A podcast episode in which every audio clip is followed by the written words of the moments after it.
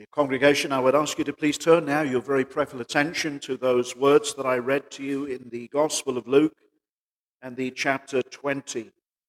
This evening, with the Lord's help, we wish to look at the verses 17 and 18 of this chapter. Last Lord's Day evening, we were preaching from verse 25 Render the things, therefore, unto Caesar things which be Caesar's, and unto God the things which are God's. I felt that the Lord impressed upon my heart the need to preach here from also the verse 17 and the verse 18. And it's these words. The Lord Jesus, He beholds these religious leaders, and amidst them there is a vast company of people, not only the Pharisees and the Sadducees, but a, a company of people including even his disciples. It's a word to all. We know, as the scriptures say, the Lord knoweth them that are his. If we are the Lord's, we will hear God's word tonight. Maybe yet not called by his grace. But maybe the Lord will speak to us here tonight, convict us of our sin, show us of our unworthiness, show the altogether worthiness of Christ I wish to take for my theme this evening that theme which we really find in verse 17 and verse 18 Christ, the rock. That rock of offense to so many, but a rock of salvation to so many too. Notice these words in the verse 17. And he beheld them and said, What is this then that is written? The stone which the builders rejected, the same is become head of the corner. Whosoever shall fall upon that stone shall be broken. But on whosoever it shall fall, it will grind him to powder. I want us to think this evening, with the Lord's help, about the stone in the first place. And then those that fall on this stone. And then those upon whom this stone will fall and will crush and will destroy. Those three things tonight. The stone. Who is this stone? What is this stone? And then those that fall on the stone. And then those upon whom the stone will crush crushed to powder and to destroy. First of all, let me take you once again to the context. We thought of it last week, but it wouldn't go amiss tonight again to put everything into context. Mindful that there may be those here tonight that were not with us last Lord's Day evening. But as we come to these verses here, I want us to think, first of all, of the very context. In the previous chapter, we're told that the Lord Jesus went into the temple, didn't he? And he drave out all the money changers, those that were selling those defunct and deficient animals in the temple. That was forbidden. Men were to come with their own sacrifices, and they were to come having examined a lamb. A man could bring a lamb, a man could bring an animal and present it to the priests, and then that would be slain for sin. But men were actually using the temple as a sort of mart. It was cheap, easy religion where you can come and you can just put a little bit of money on the table and give it to the priest. And he'll bring out any old sacrifice. You say, well, that's good enough for sin. There was no thought. There was no action on the part of the person offering up to God. No preparation of the heart. Nothing like that. It was cheap, easy religion. And you have so much of that today. Little thought is, is given to the coming to worship of the Almighty. People just offer up the scraps of their lives. It was never meant to be that way. And the Lord Jesus condemned them all. He says, It is it not written, My house is to be a house of prayer. Is prayer before? The offering was to be brought, not to be brought in the temple, This was a mockery to God. This was a great offense, an affront. It was terrible. But you know, we have so much of that today. We have people looking for churches, seeking what they want from a church, what they want from what's in it for me, what's in it for my family, what can I get out of it. It's cheapy, not what can I give to God, not what can I render to the Lord. My friends, that's not worship. Look at the Psalm 116. What shall I render to the Lord for all of his benefits toward me? Remember, he had to address them. We thought of it last week. They came to him with various questions. They came to him, first of all, with a question John's baptism, was it from God or was it from men? They said, Well, if we say it's from men, well, they fear the people because the people believe that John was sent from God. And if they said, if he said, they said, this was from God, he'd turn around and say, Well, why didn't you obey John? Why didn't you, when he said repent, why didn't you repent? And then they came with the coin, didn't they? Should we render to Caesar that which is Caesar's? Should we pay our taxes? He says, Yes. That's the law of the land. You, you pay your taxes. You earn a living. You have a business. You pay your taxes. You render to Caesar that which is Caesar's. You obey the laws of the land. You honor and give honor to men where honor is due. You also chiefly render to God what is God's. We thought last Lord's Day, didn't we? That God has made us in his image. Here we're thinking of the image of Caesar on the coin. You render to Caesar what is Caesar's. But God, He's stamped His image on you, on me, my friend. Whether we're saved or not, we are made in the image of God. And man was made to glorify God in this life. And every human being that has ever lived upon this planet has never done that, apart from one person, Jesus Christ. You could say, I always do those things which please my Father. He came as the last Adam, didn't he? He lived under the law of God. Isaiah 11 came. He magnified the law. He made it honorable. He had no sin in his life. And he always rendered to God the things that are God's. God the Son. They did not render. They were the teachers of the law. And remember, as we thought, he gave a parable. The parable here, it's the parable of the vine dressers. And really, these verses in verses 17 and 18 come on the back foot of that parable of the vine dressers, don't they? He's been telling them about these vine dressers. Well, they were the vine dressers, they were the keepers of Israel. Remember now that Israel, if you turn just back with me again to Isaiah and the fifth chapter, Israel were always described as a vine. Isaiah 5 1 Now I will sing to my well beloved song, a song to my beloved touching his vineyard. My well beloved hath a vineyard and a very fruitful hill. God put these people in this land of Canaan, didn't he? And he fenced it and gathered out the stones thereof and planted it with the choicest vine and built a tower in the midst of it and also made a winepress therein. And he looked at it, and it should bring forth grapes. But notice the bad news, and it brought forth wild grapes. And now, O inhabitants of Jerusalem and men of Judah, Judge, I pray you, betwixt me and my vineyard. What could I have been done more to my vineyard? That I have not done it in it. Wherefore, when I looked at that it should bring forth grapes, it brought forth wild grapes. And now go to, I tell you, what will I do? I will do to my vineyard. I will take away the hedge thereof, and it shall be eaten up, and break down the wall thereof. It shall be trodden down, and I will lay it waste.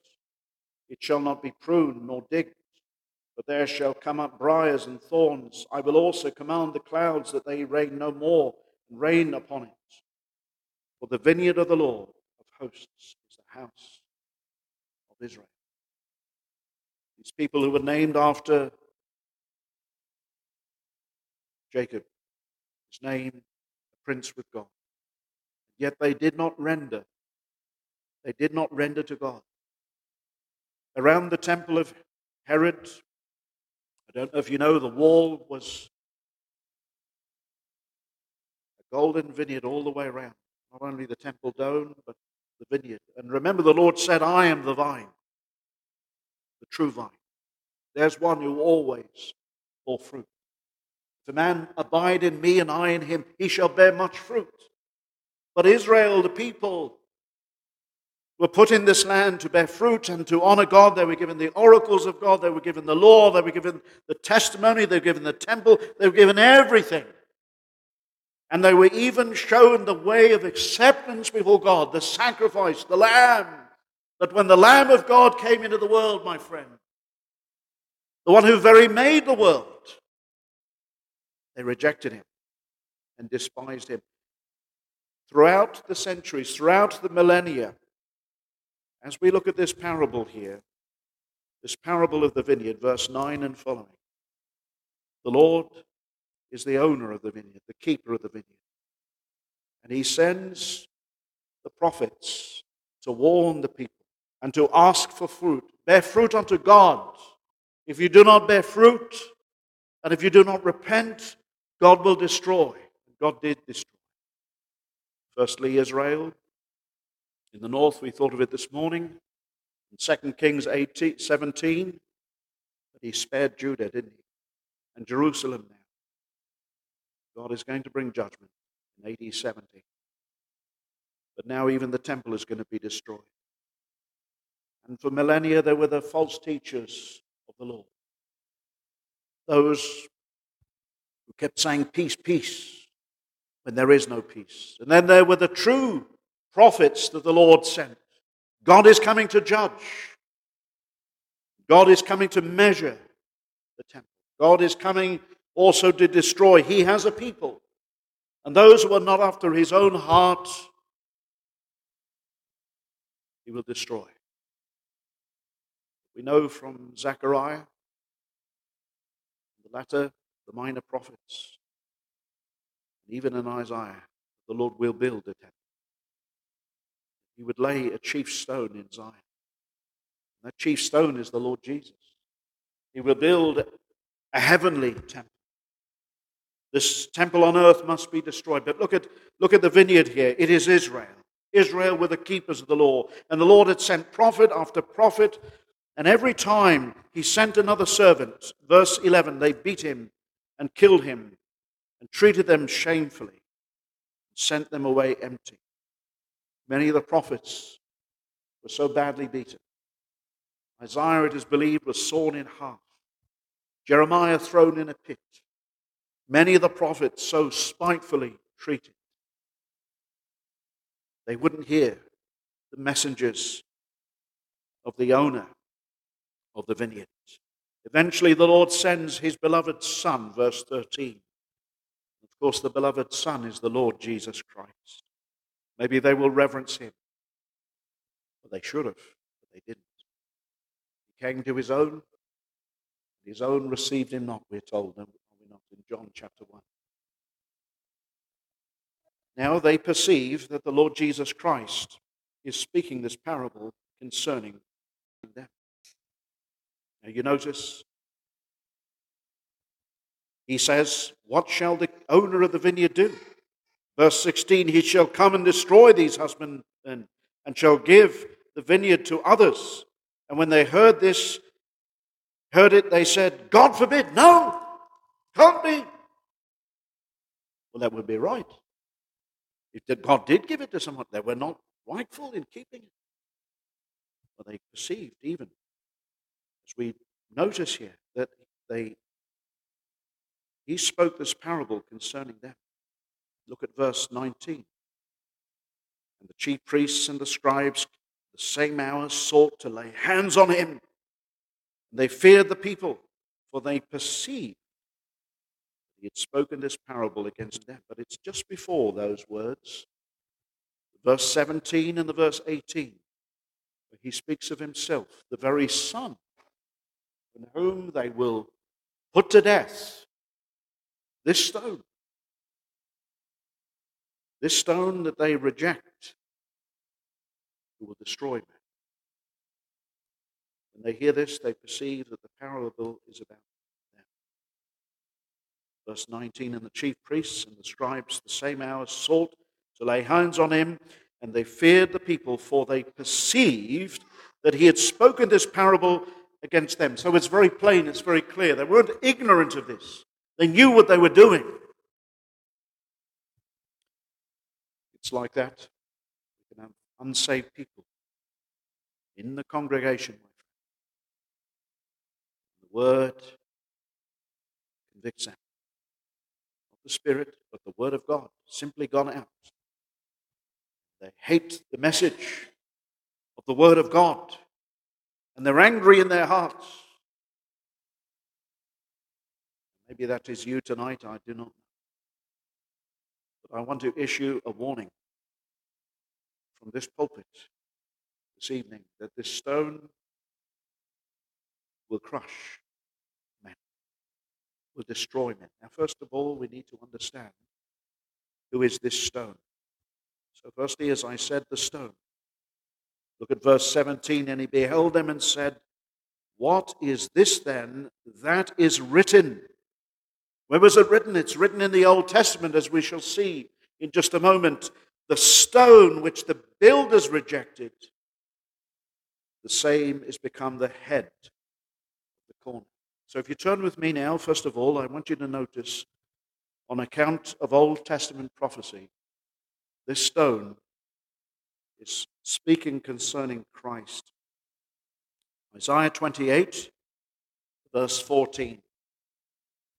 And you know, if you were to read the prophet Isaiah, it might seem a little mysterious at this point.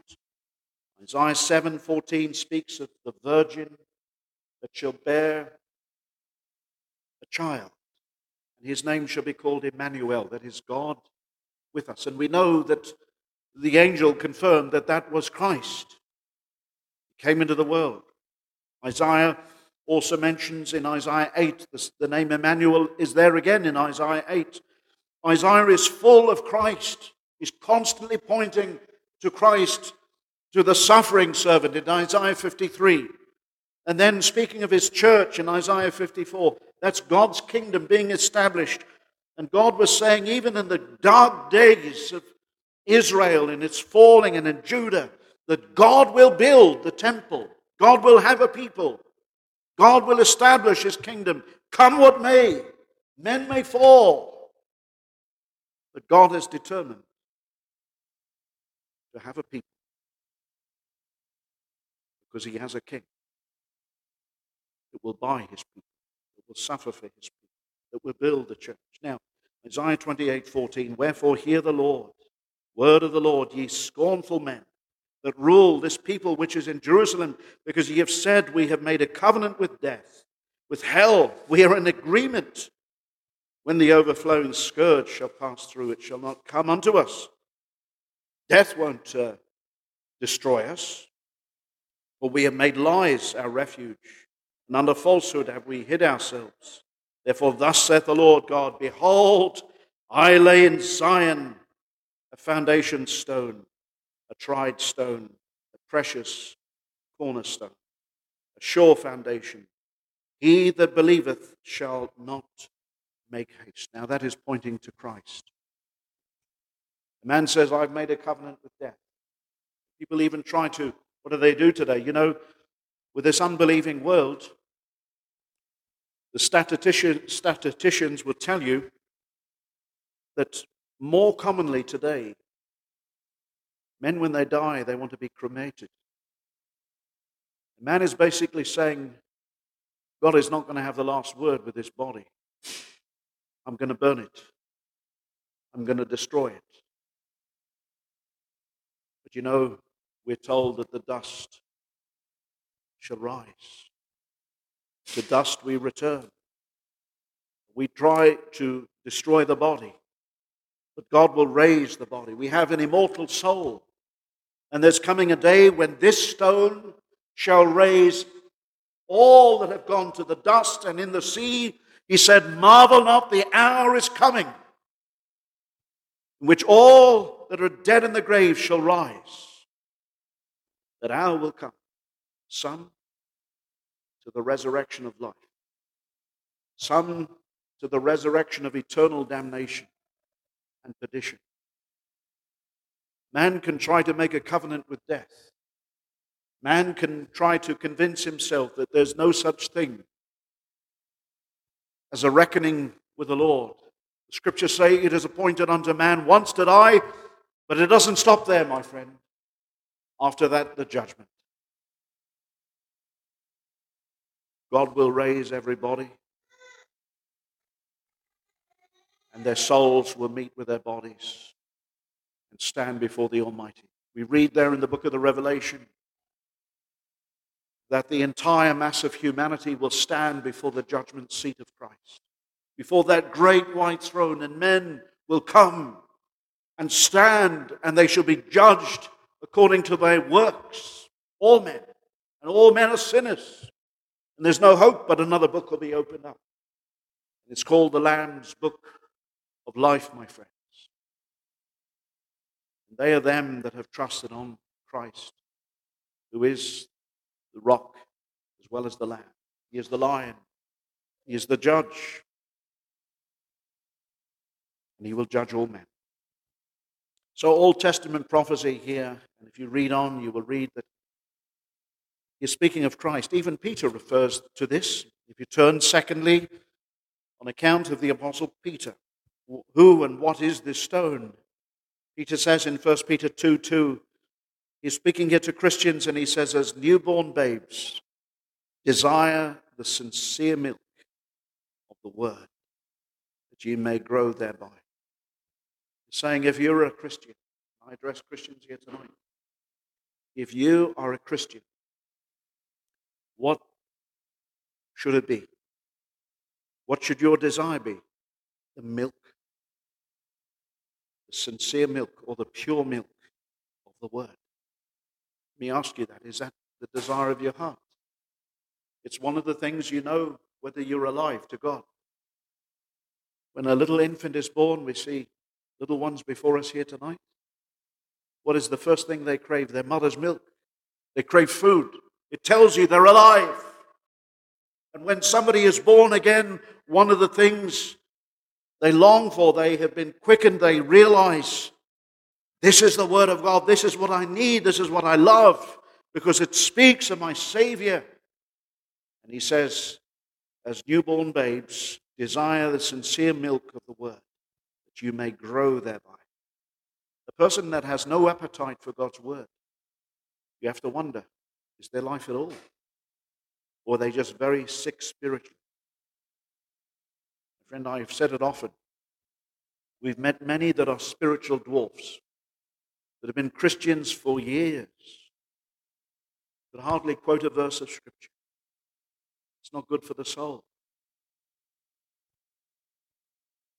Heart will be very small. Service to the Lord will be very small. No desire to serve the Lord. Peter said, No, this, this is what you should do. If you're born again, you should desire the sincere milk, the pure milk, and you should want the best preaching, not suffer that which is mediocrity. Pray for the preacher, pray for the pastor, long for the sincere. Now let's move on. Whom to coming as unto a living stone. Notice verse 4, 1 Peter 2 4. Disallowed indeed of men, but chosen of God and precious. This stone is chosen of God. Peter here is referring to Christ. And you notice as he moves on, he says, Ye also as lively stones. And here he's speaking about God's true temple, not, a building, but as a people that have come together. Notice what he says, Ye also as lively or living stones are built up a spiritual house and holy priesthood to offer up spiritual sacrifices acceptable to God by Jesus Christ. Wherefore, also, it is contained in Scripture. But here he's referring back to Isaiah 28. Behold, I lay in Zion a chief cornerstone, elect, precious. He that believeth on him shall not be confounded or ashamed. Christ, you see, Peter is confirming, is that stone, my friend. And we use Scripture to interpret Scripture, don't we? One that, notice, look at these stones, because we'll come to this in a moment. What is it to fall on these stones? Look at them, they're coming as unto a living stone. He is the chief cornerstone. When you lay a building, there is a, a cornerstone, a big stone, and it, it's set level and it is it's the marker. Everything is ordered by that stone. It's the corner. And everything goes by that. You've got the plummet line. You've got the datum point, and, and everything moves in the right direction. Christ, my friends, is that chief cornerstone. The church cannot be built apart from Jesus Christ, the true spiritual church. And he says, You Christians are lively stones or living stones, built up as spiritual house, coming unto him who is the living stone. Christ, my friends, is not a dead stone, he's alive. I want you to know that this night. When we speak of him as the rock of ages, he's not dead. He's alive forevermore. And Peter says, notice, verse 7 Unto you, therefore, which believe, he is precious. But unto them which be disobedient, that's to Christ, the stone which the builders disallowed, that's these men here, the same is made the head of the corner, and a stone of stumbling, and a rock of offense.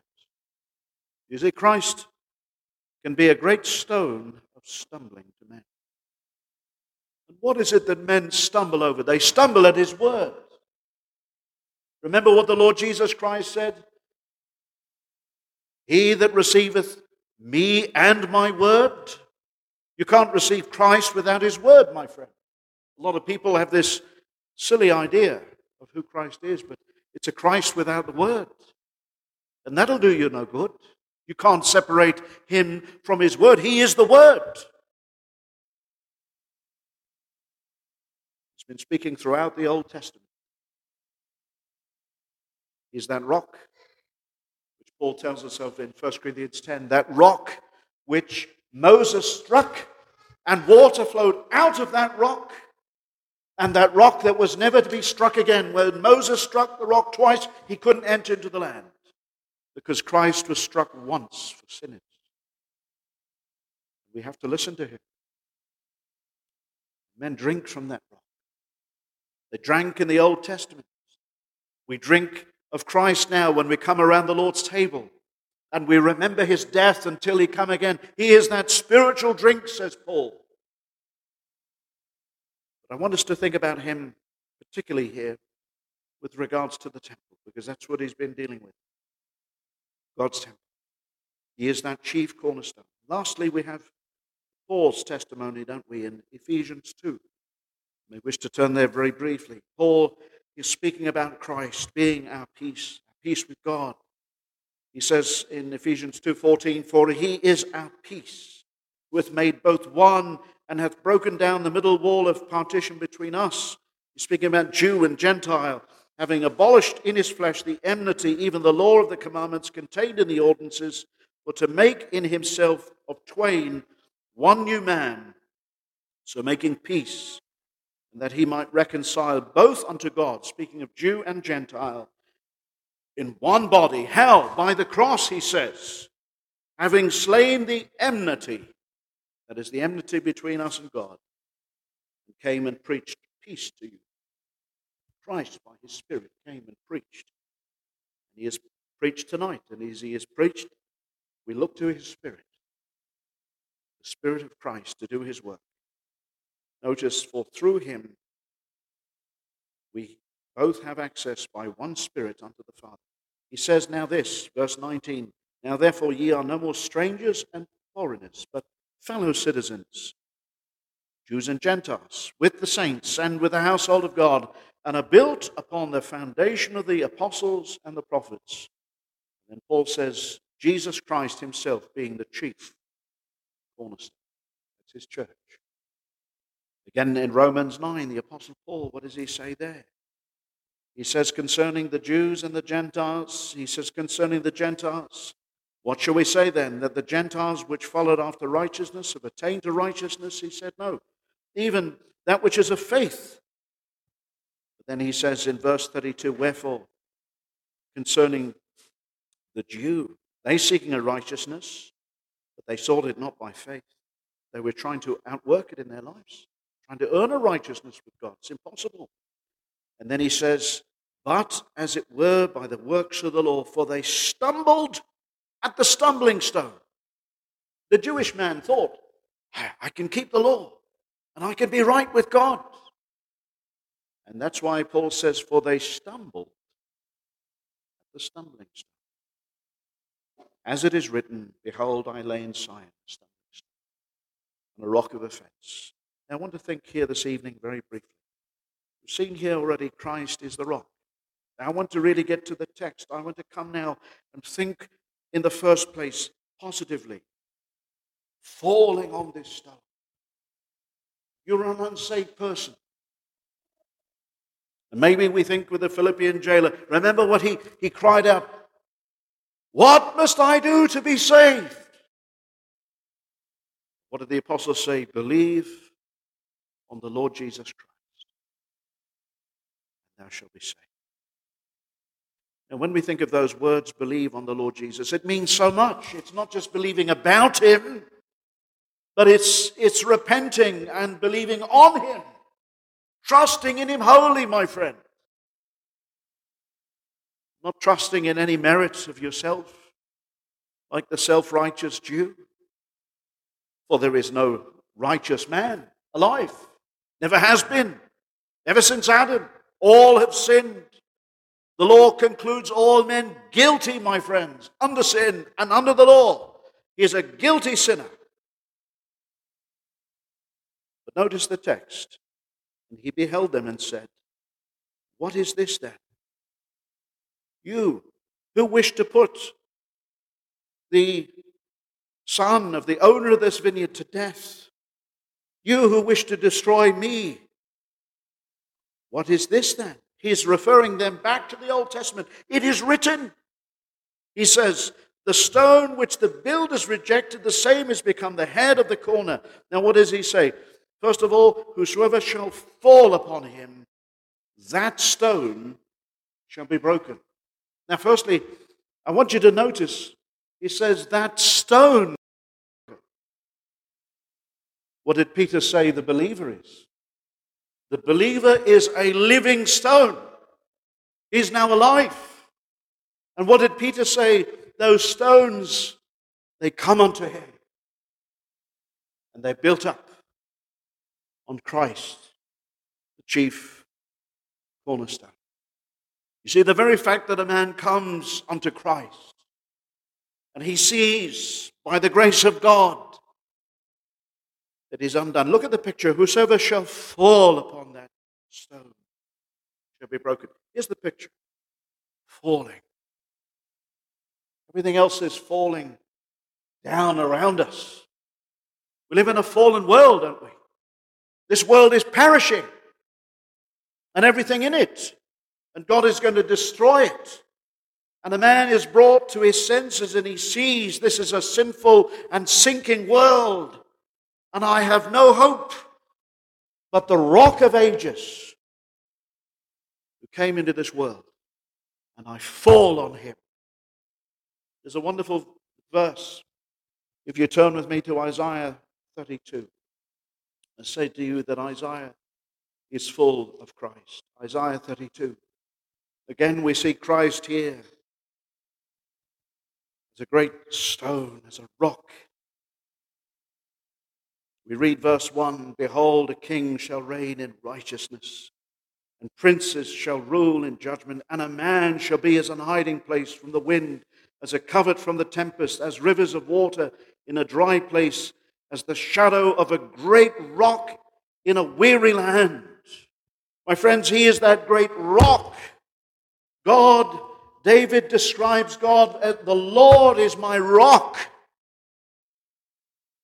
You see, when a man sees that he has no hope in this world, but the one who made the world, the one who is described as the rock of ages, as the ancient of days, that man is broken. Broken in heart. That's what I mean. You turn with me to Matthew, you know that passage. Matthew chapter 5. There in Matthew 5 is the Lord Jesus Christ. He begins the Sermon on the Mount, seeing the multitudes. And here we imagine the great king. And he is giving, as it were, his kingdom manifesto. And he is pronouncing exactly who are blessed. And uh, by the way, all of the eight blessings here, we call them beatitudes.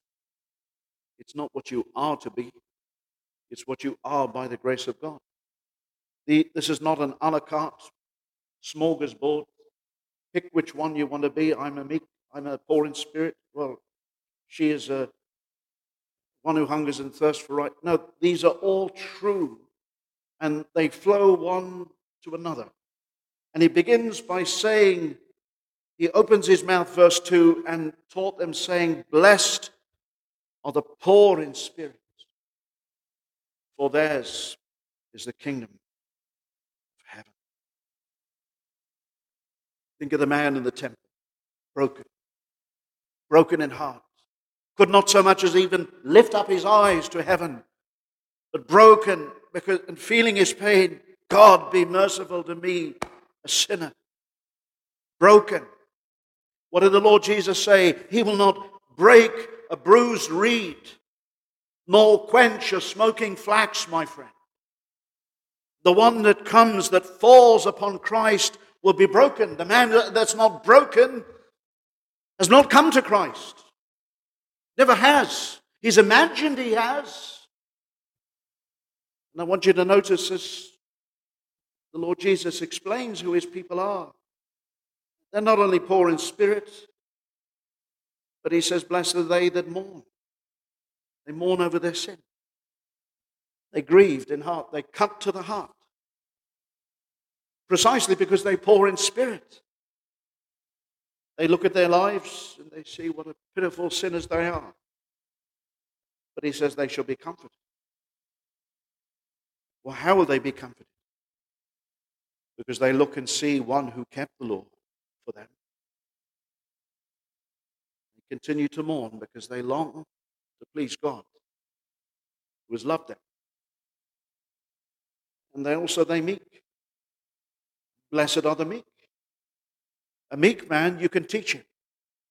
You can't teach the proud. He won't listen. He knows everything.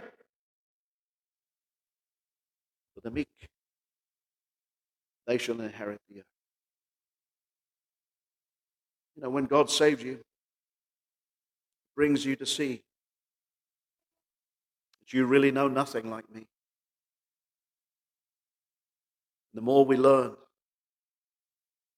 more we understand we really hardly have begun. It's true, isn't it? Notice something else. Blessed are they that hunger and thirst after righteousness. Lord, I, I long to be like thyself. I long to be godly, for they shall be filled. God will change them by and by. The hunger for it, God will give them. and imparted righteousness in the life. They're not looking for righteousness, they trust in the righteousness of Christ. But they long to be righteous. I would question anybody that would say that they're saved and they have no hunger to be godly. You love the world. You can't love righteousness at the same time, can you? Blessed are the merciful. Why? Firstly, because they have known the mercy of God. Remember what the Lord said? Forgive your brother, even as you have forgiven. And when he teaches to pray, forgive us our debts as we forgive those who sin against us. You see, the man who doesn't forgive is not a forgiven man. Blessed are the pure in heart. You read through. Here's somebody that is broken, not the proud. And the one that falls upon him shall be broken. It's a wonderful thing to be broken. It's to be broken free from Adam. It's to be broken free from this world. It's to be set free. It's to be made anew.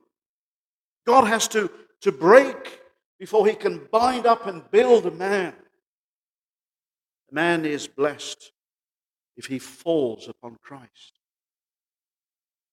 It's a wonderful thing to fall upon Christ because he is the rock. And solid he is. That's why even he said at the end of that entire Sermon on the Mount, he describes, doesn't he, two kinds of men.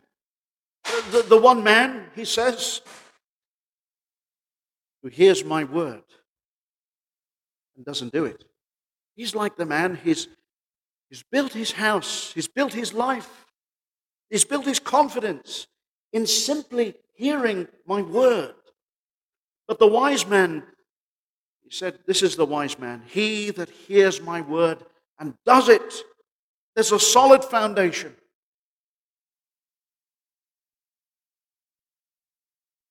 You see, God not only builds the life, but God knows why we do things. We do it because we love Christ. We're broken, broken in heart over our sin. God is so gracious that He condescends, that He teaches us how to live.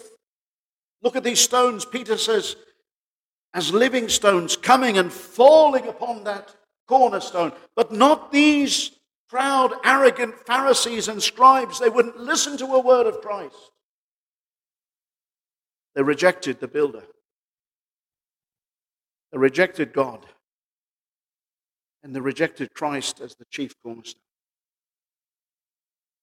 You see, Christ is how we should frame our lives by his law. He is the one lawgiver. And when he says something, we say, Right, Lord, you know what is right. You know, if we want to please God, you live as Christ, you honor him. And this, you know, you're not saved because you try to live like Christ, but because Christ, as it were, has laid the foundation. He's lived for his people, and they can fall upon him. As it were, they have their acceptance before God because they cast themselves upon the one who is the representative of his people. Adam was the federal head of the entire human race. But Christ came to be the last Adam, my friend. You know, men fall by imputation of Adam's sin. But sinners rise by the imputation of Christ's righteousness. And our sin laid to his account. It's a tremendous thing. And therefore, I can have no other hope but in his shed blood. It's that God cannot build a holy temple, he cannot have people in heaven, but by this one man, Jesus Christ, my friend. He cannot have a people in heaven, but by Jesus Christ, because there is needed an absolute, spotless righteousness before Almighty God, and it is only met in the person and the work of Jesus Christ, the one who kept the law and who made it honorable. But he kept it for his people, that he might give to them his righteousness. But he came also to die that is the rock on which we rest, my friends. The Christian rests upon Christ, and we fall on him. Could you imagine being out in the vast? I mean, I've been out in some seas in my life as a young man. When I worked offshore of Japan, I've seen some huge waves. 30, 35 foot waves, and I'm no exaggeration. You've seen some of these ships. And I've seen rocks, islands out, withstanding the pummeling of these mighty waves. Or maybe you see a lighthouse standing in the midst of an ocean, and there's a rock, and it's like nothing can move that rock. But that's Christ. He has been where the storm of God's wrath has been. God vented his fury of people upon Christ. And they fall, as it were, on him. And they cling to him. And they hold tight. And they will never let go because he is the only hope of heaven. And they daily fall upon him. They daily see their need, not only of confession of sin, but their need of Christ to constantly give them life because He comes to live by His Spirit in their hearts and He gives light and life and He gives ballast for the soul. We know He's ordering our life and all of our affairs every day. Whosoever shall fall upon that stone shall be broken. And I don't know if you've ever been broken with, have you ever been broken with the kindness of somebody before? I have. And I'm not speaking about God. Of course, I've been broken by the kindness of God. But has somebody ever been so kind to you? You who have maybe been so unkind to them. And they've shown you such exceeding kindness. And you feel broken and a man is broken in heart. Well, multiply that by a billion times. The kindness of God. Paul says, while we were yet sinners, Paul is speaking to Christians, Christ died for the ungodly. And a man is broken in heart. And daily we fall, and we thank God. Because daily we feel our sin and our unworthiness and our helplessness to go on. We see Paul crying out in Romans 7, Oh, wretched man that I am, who shall deliver me from the body of this death? He says, I thank God. You see, because that rock lives in Paul by his Spirit. You see, if you don't have God, if you don't have Christ, you're a tossed soul in the tempest of this world, my friend. There's no hope. We're told in Isaiah that the wicked are like the sea that can get no rest. Look at the Jew. He's constantly trying to, to make himself right with God, but never can. Trying to earn, trying to, to get favor. And, and here there's the, there's the nominal churchgoer. I, I, I go to church and think that somehow I can appease God and please God. You never can, my friend. You never can. You never will. But the one who falls on Christ will be a broken man because he will see when he falls on Christ the absolute wonder and kindness of God. And when we fall on the Lord, we realize He's far kinder than we ever imagined He would be. I never imagined the Christian life would be so wonderful, my friends. Every true Christian can say that. But I want to close with this. But on whomsoever it shall fall, that's this stone, it will grind him to powder. You think of it, the most unimaginable thing happened. What is the most unimaginable thing? The most unimaginable thing is God coming in the flesh and then, wonder of wonders, the second greatest thing is not the creation of the universe, not even the making of man, and that was wonderful when God made everything in six literal days, but the patience of God, but then Him coming into the world, God becoming flesh, but then behold, Paul said, God, that I should glory save in anything else but the cross of our Lord Jesus. When God the Son went to the cross, That, my friends, is the most tremendous day of all the world. When he bore the sins of a great number of people. And the Father, as it were, hid his face from the Son. The Son was forsaken on the account of his people's sin. Here's this outside of that. Those that will carry on in sin and they say, well, God came in the flesh, he died, so what? This very one who is God will crush you. If you say, so what? I'm indifferent to this. Well, my friend, you're walking on his earth. You're breathing his air. You think, like these silly men here, you can just offer God some little animal? You think you will appease our holy God?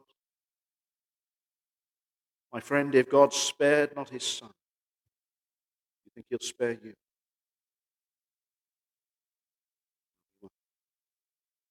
We read, not on whosoever it shall fall, it will grind him My friend, the Bible tells us there is one lawgiver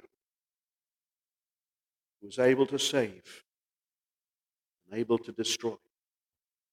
On those who fall on him, they will be broken, wonderfully broken, for good. You know, when we think of something broken, we say it's bad. But here we're thinking of good broken. Man's not right.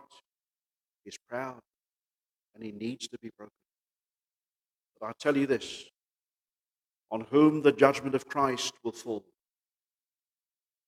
the man will be crushed eternally. Especially if he has heard the word of God. And I say this because many will pass through this world of billions of people and will never hear the gospel. What did he say concerning the ancient cities? It'll be more tolerable for the cities of Sodom and Gomorrah than for them.